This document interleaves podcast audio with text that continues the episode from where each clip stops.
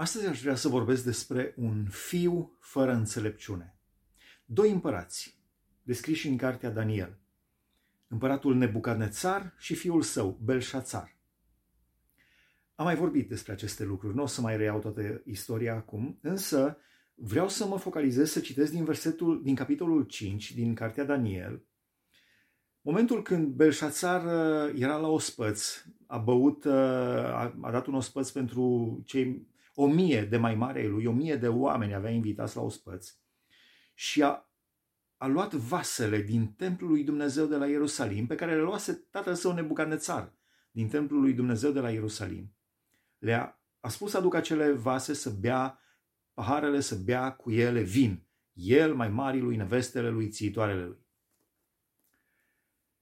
Bun, și vine un, uh, o bucată de mână care scrie pe tencuiala zidului împărătesc în fața sfeșnicului, scrie un mesaj pentru el. Și împăratul îl cheamă pe Daniel, Belșațar, fiul lui Nebucanețar. Și spune, am aflat că tu poți să, îi spune lui Daniel, am aflat că tu poți să tâlcuiești și să dezlegi întrebări grele. Acum, dacă vei putea să citești scrierea aceasta și să mi-o tâlcuiești, vei fi îmbrăcat în purpură Vei purta un lănțișor de aur la gât și vei avea locul al treilea în cârmuirea împărăției. Daniel oricum era, cred că era deja pe locul al treilea în cârmuirea împărăției, dar cred că Belșațar habar n-avea. Daniel a răspuns îndată înaintea împăratului. Țineți darurile și dă altuia răsplătirile tale. Totuși, voi citi împăratului scrierea și o voi tâlcui. Împărate, Dumnezeul cel prea înalt dăduse tatălui tău Nebucadnețar, împărăție, mărime, slavă și strălucire.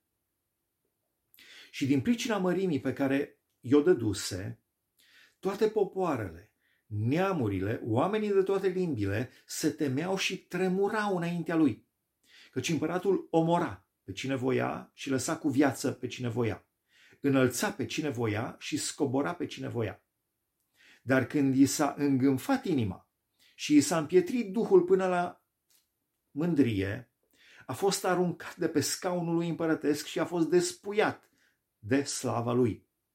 A fost izgonit din mijlocul copiilor oamenilor, inima i s-a făcut ca a fiarelor și a locuit la un loc cu măgarii sălbatici. Vorbește Daniel despre Nebucanețar. Îi spune aceste lucruri fiului lui Nebucanețar, lui Belșațar. Spune, i-au dat să mănânce iarbă ca la boi și trupul i-a fost udat cu roa cerului până când a recunoscut că Dumnezeul cel prea înalt stăpânește peste împărăția oamenilor și că o dă cui vrea. Dar tu, Belșațar, fiul lui, nu ți-ai smerit inima, măcar că ai știut toate aceste lucruri, ci te-ai înălțat împotriva Domnului cerurilor. Cum te-ai înălțat? Și explică Daniel în continuare. Vasele din casa lui au fost aduse înaintea ta și ați băut vin cu ele, tu și mai mari tăi, nevestele și țiitoarele tale. Ai lăudat pe Dumnezei de argint, de aur, de aramă, de fier, de lemn și de piatră, care nici nu văd, nici n-aud și nici nu pricep nimic și n-ai slăvit pe Dumnezeul în mâna căruia este suflarea ta și toate căile tale. De aceea, el a trimis acest cap de mână care a scris scrierea aceasta. Iată însă scrierea care a fost scrisă pe tencuiala zidului Palatului Împărătesc de un cap de mână, niște degete, spune uh, aici în capitolul 5, că erau, uh, s-au arătat degetele unei mâini de om și au scris în fața sfeșnicului pe tencuiala zidului Palatului Împărătesc. Împăratul a văzut această uh, bucată de mână care a scris. Și Daniel spune, iată, scri, iată însă, însă scrierea care a fost scrisă, numărat, numărat, cântărit și împărțit.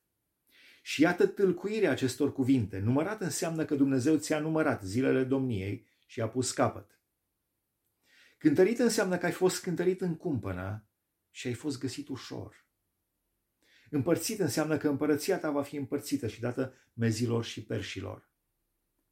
Îndată, Belșațar a dat poruncă și au îmbrăcat pe Daniel cu purpură, i-au pus un lănțișor de aur la gât și au dat de știre că va avea locul al treilea în cârmuirea împărăției, dar chiar în noaptea aceea, Belșațar, împăratul haldeilor, a fost omorât. Un fiu fără înțelepciune. Și Daniel îi spune, n-ai învățat nimic din lecțiile tatălui tău, Nebucanețar. Nebucanețar cred că a învățat lecția. Cel puțin la sfârșitul capitolului 4 putem trage concluzia că Nebucanețar s-a pocăit și a învățat lecția. S-a prăbușit înaintea lui Dumnezeu, dar Belșațar fiul lui nu. Poate cunoști cazuri de